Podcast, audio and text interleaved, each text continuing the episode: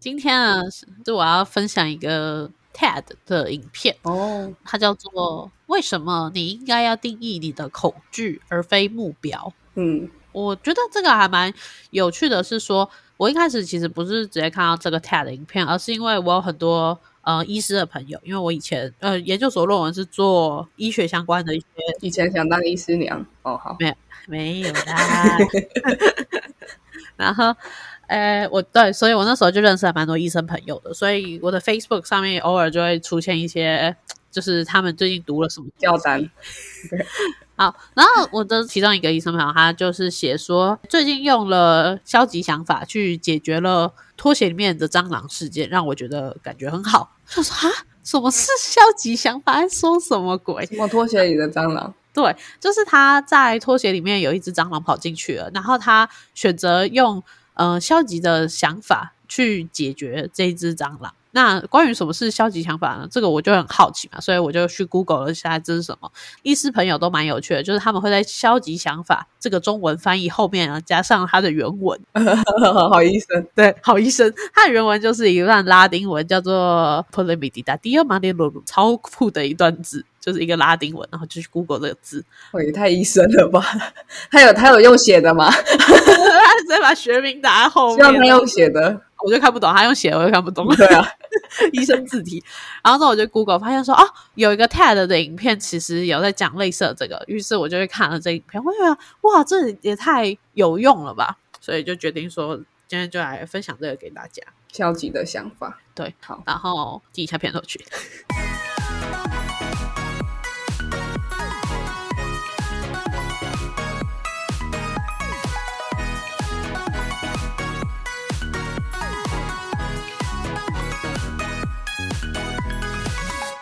我不知道我老的时候世界会不会爆炸，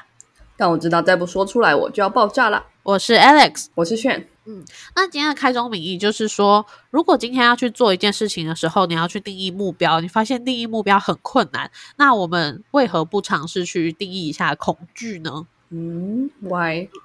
对，然后 T E D 的连结大家可以继续查，就是它的 topic 叫做 Why you should define your fears instead of your goals， 就是你要去定义你的恐惧去取代定义你的目标这样子。因为其实定义恐惧它是比较容易的，就是身为一个人你会知道我害怕的东西是什么，也许在你不知道目标之前去定义恐惧是比较方便而且简单的。那它这个消极的想法或者说定义恐惧，它是起源自一个叫做斯多葛主义的东西。那斯多葛主义是什么？它是一个西元前三世纪早期就有在雅典有一个叫做芝诺的人他创立的一个哲学流派。所以其实西元前三世纪的时候，大家都已经会类似有这些想法了。那我们现在来效仿一下古人到底在想什么。嗯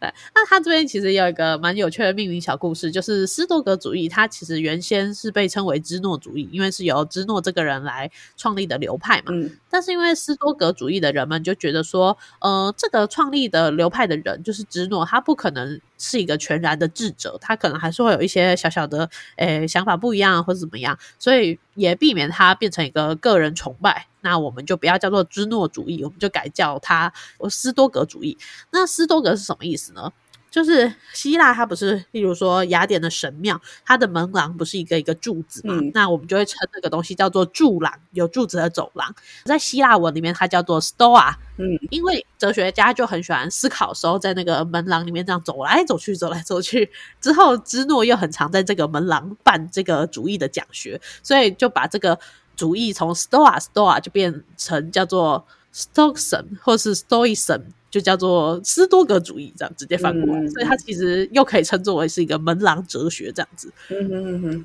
就命名超随便的、欸、就是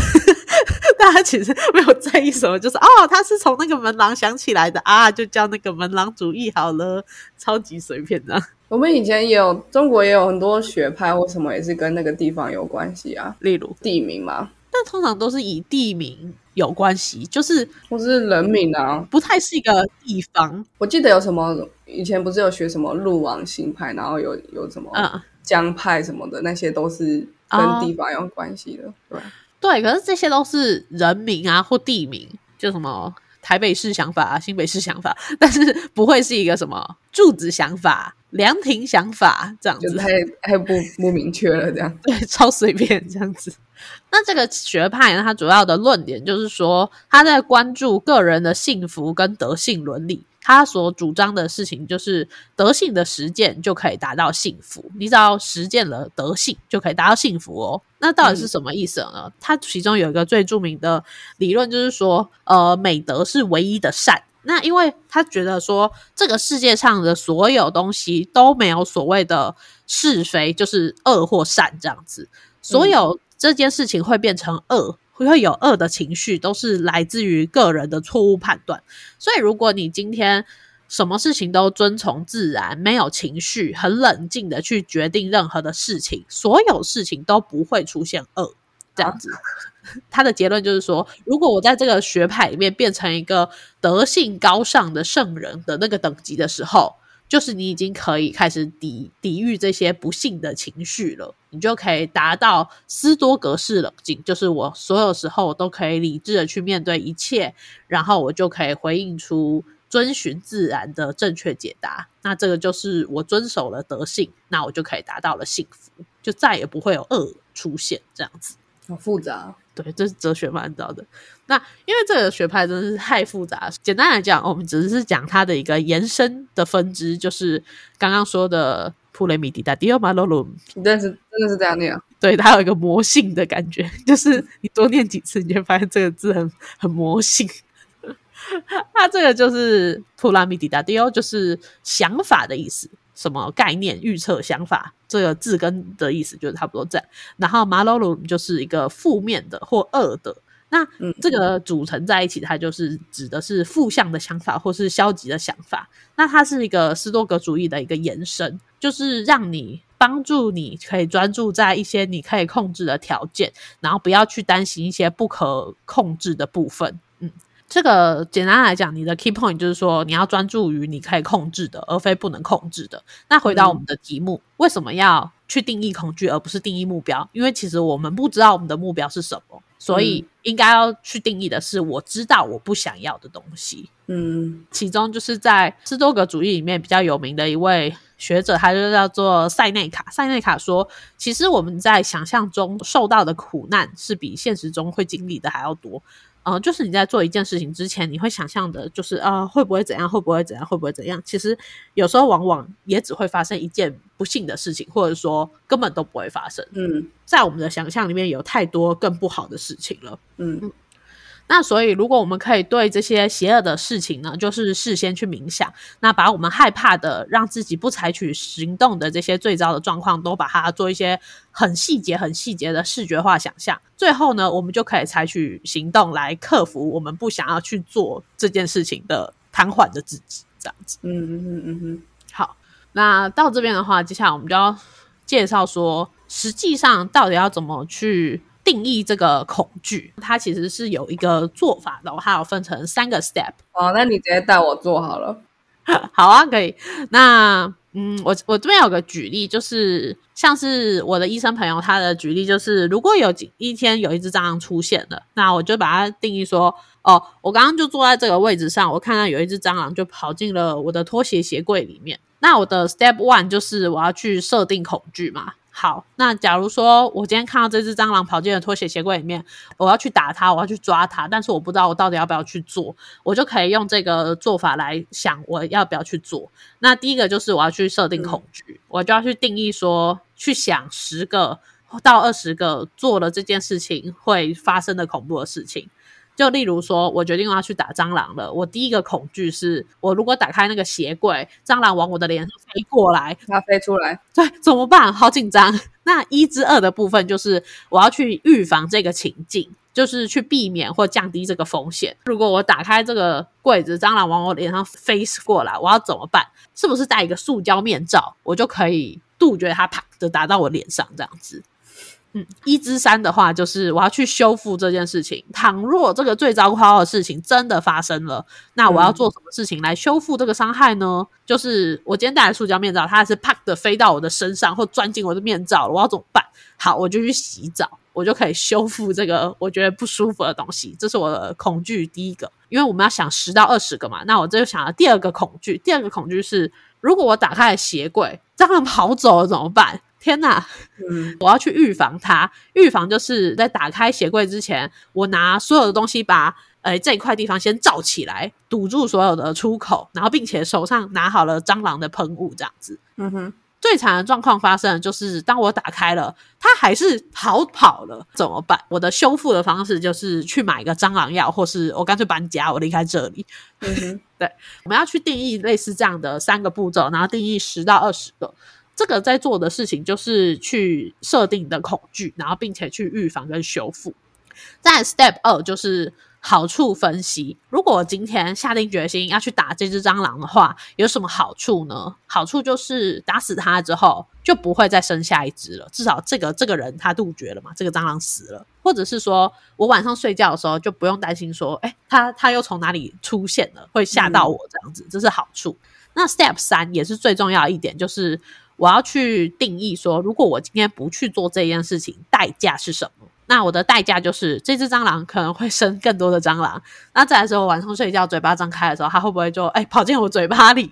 或者是我桌上放了一个蛋糕，这只蟑螂晚上就给我爬过这个蛋糕，我就觉得哦天哪太崩溃了。这是我第三个去分析不行动的代价。好，那我就照着这个斯多葛主义的 step 一二三 去分析了，就是如果我看到一只蟑螂跑进拖鞋鞋柜里，我要不要去打它？嗯，其实这个我就后来就可以去评估说恐惧我都已经解决了，再来就是好处跟不行动的代价去分析之后，发现不行动的代价真的太高，我我真的不能不去行动，所以我就只好去行动，其实就是这样。那这个这个做法就是可以让你去思考说今天如果真的有一件事情出现的时候你到底要不要去做。嗯，就这样。要不要分手？好，那你可以现在想想看，假设你现在还没有分手，还在交往，快要分手，假设还没有分手，对、欸，我们听众一直在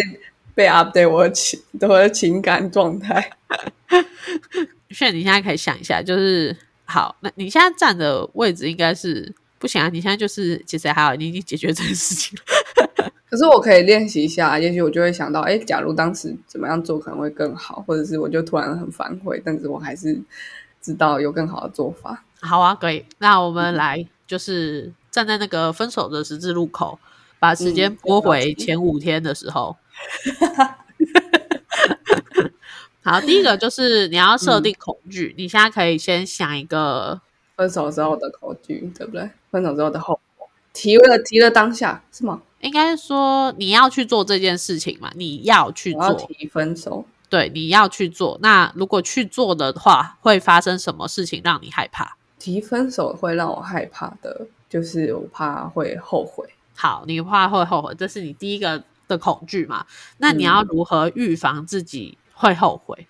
预防后悔哦，就是要把我觉得这个关系没有办法修复，只能只能用结束来解决掉这个痛苦的的原因，想得很透彻。嗯嗯，那倘若说你真的不小心后悔了，你要怎么来修复它？现在是第三步是吗？一之三。OK， 好，一之三就好。如果我真的不小心后悔了，那我要让练习原谅自己，因为我可能会觉得自己做一个错误的决定，可是我要练习原谅自己。嗯嗯，好，那。再再想一个，如果你今天去分分手，你今天提分手，嗯，害怕的事情是什么？害怕的事情哦，害怕寂寞啊、哦，分手后会很寂寞，对，嗯，那你要怎么让自己不寂寞？怎么让自己不寂寞？就是建立更多跟朋友的交流，然后让建立更多自己独处之后也很开心的生活习惯。那你要怎么？如果真的不幸不幸分手了，还是觉得寂寞怎么办？要你没有找到好朋友，你跟自己也还不够学会独处，那就要那就多买一点酒，喝给他睡着。呃，这不太算是修复，也可以啊，是一种修复的方法。但是更理想的方式是，你就把那个寂寞的时间拿来干嘛？就是如果真的不幸了，真的寂寞了怎么办？没有啊，因为我 没, 没, 没办法独处嘛，我只能让自己登出这个时间，让那个时间结束这样。因为因为这个是，如果是因为还是你说还是寂寞嘛，那就代表哎我没办法跟自己独处，然后我又找不到朋友。啊，对吧？然后我就没办法跟自己独处了，那我只能让这个时间结束。对，那的确的确有道理，对吧？好，可以。好，那我们就想这两个，还是你现在还可以想到第三个吗？分手之后可能会觉得没有人爱我了哦， oh, 因为我确定要离开一个我爱的人，可能也爱我的人，那可是我不能确定接下来会不会有我爱也爱我的人啊，对对，再也遇不到了。嗯，对。那你要如何去避免这件事情？避免再也遇不到爱的人啊，对，把自己变得更性感，对。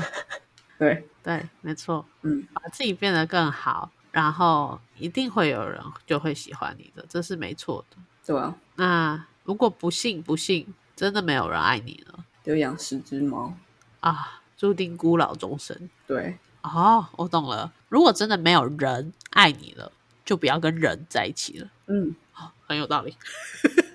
我要水瓶座，完全都在框架外面。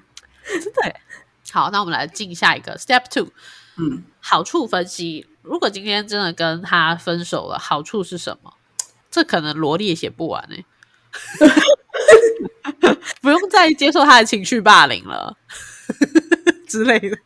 好处，那个我觉得好处只是回归到平静，然后然后分手之后这个经验会让我有机会自己慢慢的一直去调试跟跟学习、嗯、然后这个是没有分手的时候没办法做到，因为我会一直陷在那个要怎么处理，因为我觉得所有要会分手的时候要开始犹豫的关系一定都没有真的那么糟，就是糟到我每天被打那种之类的，甚至每天被打可能都还是会让人很犹豫，所以我觉得对啊，我觉得一定会一定会有想要去留下来，有留下来可能也有留下来的做法，但是真的也离开也会有离开的决定，所以我觉得第一个我怕的当然是后悔，因为这不是一个好像那么简单按一个开关然后或是非黑非黑即白的选择。对对啊，所以你的好处是相较于继续留在那边，我的好处就是我可以开始有，它是一个有时间已经结束的经验，它不是正在进行，让我没有时间去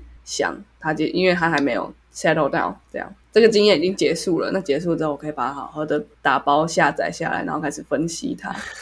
对，嗯，然后成为我下一段关系的养分、嗯、你在你在这段关系里面你会哭吗？会。那你你的好处还可以多一个，就是你不会再莫名其妙而难过哭泣了。嗯，哦，好。我感觉到朋友对我的心疼。好，谢谢。那再来是，那如果你不分手嘞，不分手会怎样？哦，哦，对，最后一步对不对？第三步。如果你不分手，你要付出的代价是什么？是代价哦，这边这边不是好处，而是你不分手的代价。不分手的代价就是在我年轻貌美的每一分每一秒里面的时间、哦、对，这是这是我的代价、嗯哦、那你会为他花钱吗？当然，就是约会一定是有成本，即使对方帮你出钱，除了除非他包养你，不然你去跑去从象山坐到淡水也是要六十块啊，我吃饭也要钱啊，对吧？其实我觉得最浪费的，其实这样听下来就知道时间啦，其实真的是最浪费的东西，之前都是小东西，也不是说为他买了一栋房、哦、对工程师来讲当然是小东西，不是啦，我是说嗯，我我觉得同意，因为时间跟时间跟精力，然后我觉得今天的早上八点到晚上十点跟明天早上八点到晚上十点的价值应该是不一样 的, 一样的 对, 对，因为我们有时候这个早上八点到十点精神好的时候精神不好，精神好的时候价值应该比较高、嗯、然后还有每一天的每一天我都在老化，对对对对，那个越越离我生命终点越近的那个八点到十点应该是越贵的。嗯嗯嗯，对、啊、我我觉得除了时间是一个沉没成本之外，还有一个是那个心耶、欸、我我不相信人的心是可以无限再生的哦，对，就那是难过的累积跟痛苦的累积，就像从小家庭带给你的痛苦，我相信在每一段的那么深刻的关系里面也会是一个你在下一段恋情会不敢去做或是你有阴影的事情。对啊，因为一直重复的失败，我觉得我觉得我们小时候比较常看到的是成绩不好的人他对任何的学习都没有兴趣，因为他已经学习学习的人那种无助感，就是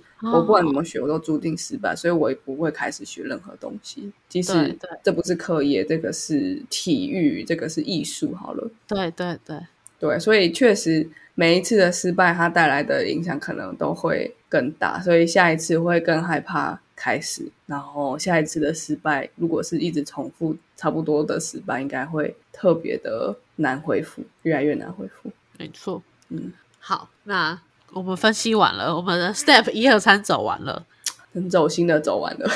对，你觉得不分手的恐惧是后悔，是怕没有人再爱你了，那可是其实你都已经预防好了，就是他们都是有 solution 的，并没有什么事情是没办法修复的，没办法预防的。然后好处的话、嗯、就是去分手的好处听起来也是不错，然后代价也是你要付出的很严厉、很很恐怖、很严重的东西。那就是经过这样的分析，如果你觉得这些东西都还是自己负担得起的话，就可以不要去做。那如果你做好这些恐惧，你思想了，就是如果你继续，应该讲说你去做这件事情，你会面临的事情，然后都是你可以解决的，就是你的恐惧，那那其实就可以去做了。嗯，对，嗯，对，我觉得这个方法对特别容易焦虑或是 overthinking 的应该很有帮助，因为如果你所有害怕的事情都可以想象到一个做法可以解决它，就是即使即使酗酒好了，这听起来有点不健康，可是你因为你不会真的酗酒，可是连这个想法你都给自己，就是它就是一个让你大脑很就是 free， 就是给它 liberate， 让让你知道说，哎，其实就就连这些我都有创意的解决方法，事情不会像我想的，一旦发生我绝对不能接受，因为一旦寂寞我绝对不能接受，这不行啊！可是我已经练习了，就算真的寂寞，大不了就是跟自己开个玩笑说啊，那我就养十只猫这样，嗯，对啊，我就不会那么害怕，因为我真的觉得这集对我蛮有帮助，因为我是一个很容易焦虑的人，可是我觉得在我学斯多葛之前，这个斯多葛哲学之前，我就已经先从阿 Q 正传里面学到阿 Q 精神，因为阿 Q 不管怎么样他都赢、嗯、对对对是对，他就是 either I win or I learn 这样，我觉得我喜欢阿 Q 精神两个都超正面对 either 就是我被你打 or 就是其实你我是你爸这样，对对啊。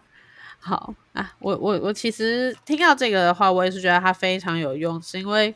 其实所谓的设定恐惧就第一步嘛，它又分成一之一、一之二到一之三，它其实就是所谓的风险探索跟对应啊。我们一开始就先把所有的 situation 都想好了，其实就没有所谓的后顾之忧了啦。嗯，而且你刚刚讲的时候我就觉得、欸、这是蛮心理学，但是它应该是心理学出现之前很久以前就就有了一种哲学，西元前三世纪因为 心, 心理学里面就是有一个对啊叫 C B T 嘛，就是就是 Cognitive Behavior Therapy， 就是它先调整你的认知，然后你就会调整你的行为，所以我觉得很大的一部分为什么哲学重要，因为哲学影响的是一整个世代的人类的认知，我们的行为就是基于我们怎么认知跟怎么怎么去用我们什么样的用哪一套逻辑去接受讯息跟做出反应。嗯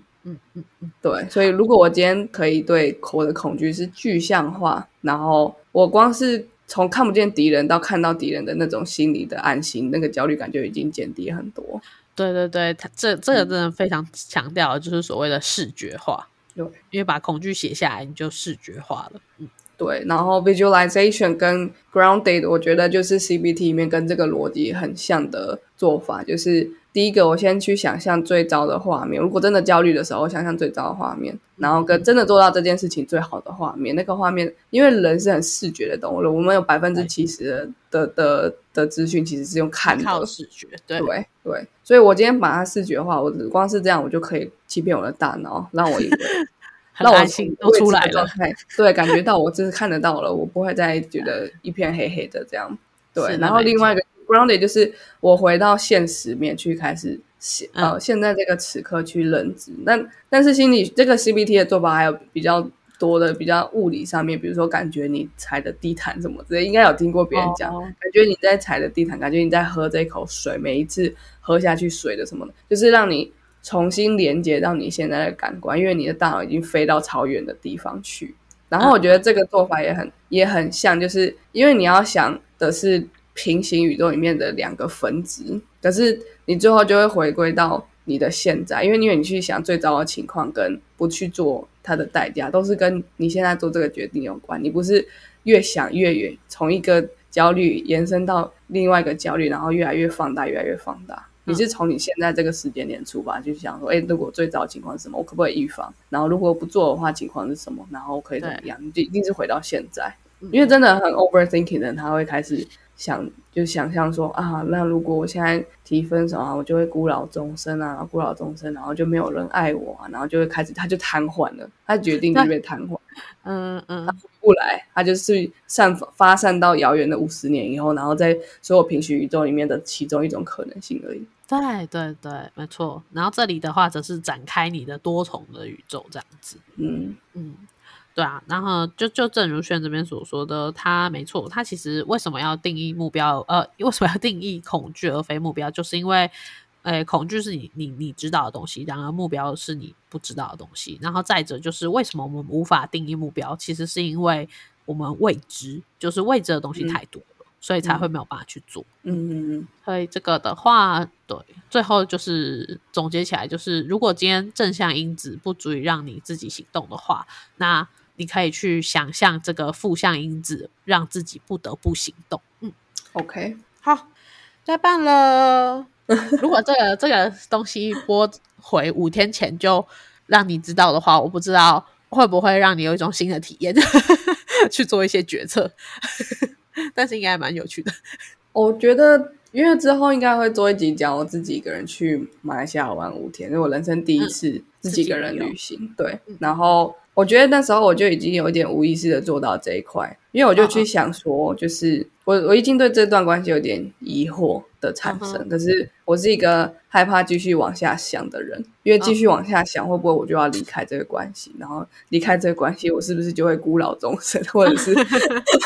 或者是在我提分手当下对方反应很大，那我就开始陷入那个道歉者模式，这样就是你这样，你你可以想象到这些 overthinking 的人，他的他的害怕，他的恐惧是一条线，然后一直无限的往前，无限的往前冲，这样对。嗯，然后可是那时候我在我躺在马来西亚随便一条小溪的旁边的一个大石头上，然后突然有一个很明确的画面，嗯，就是我跟我的伴侣很安静、很平和的待在待在一个山中的小屋看夕阳落下，然后这个画面明显就是明确到我可以把它画下来啊。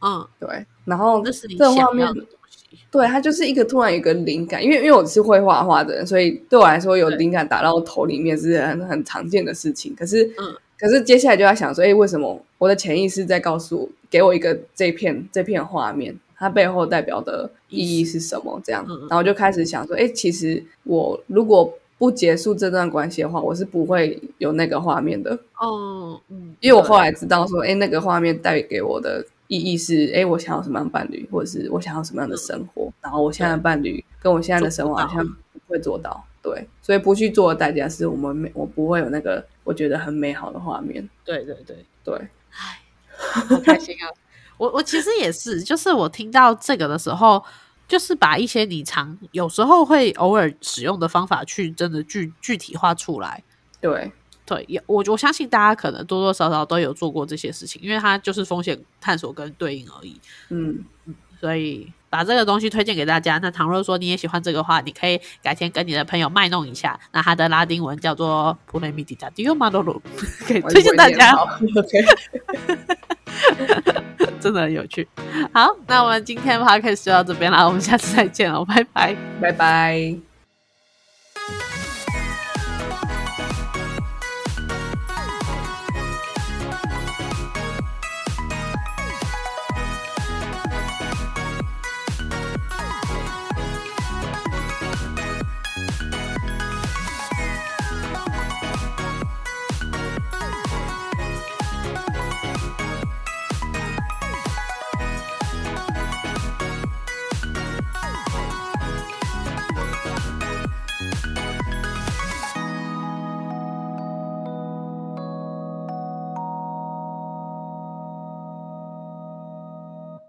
感谢收听到最后的你，现在立马按下关注并开启通知，也欢迎点击本集留言连结，让我们知道你的看法。如果你连这句话都听完了，是不是该关注我们啦？啊，如果你已经关注我们了，是不是该 follow 我们的 Instagram 啦？啊，那如果你已经 follow 我们的 Instagram， 是不是该赞助我们啦？啊，如果已经赞助我们了，那我们谢谢你啦，拜拜。拜拜。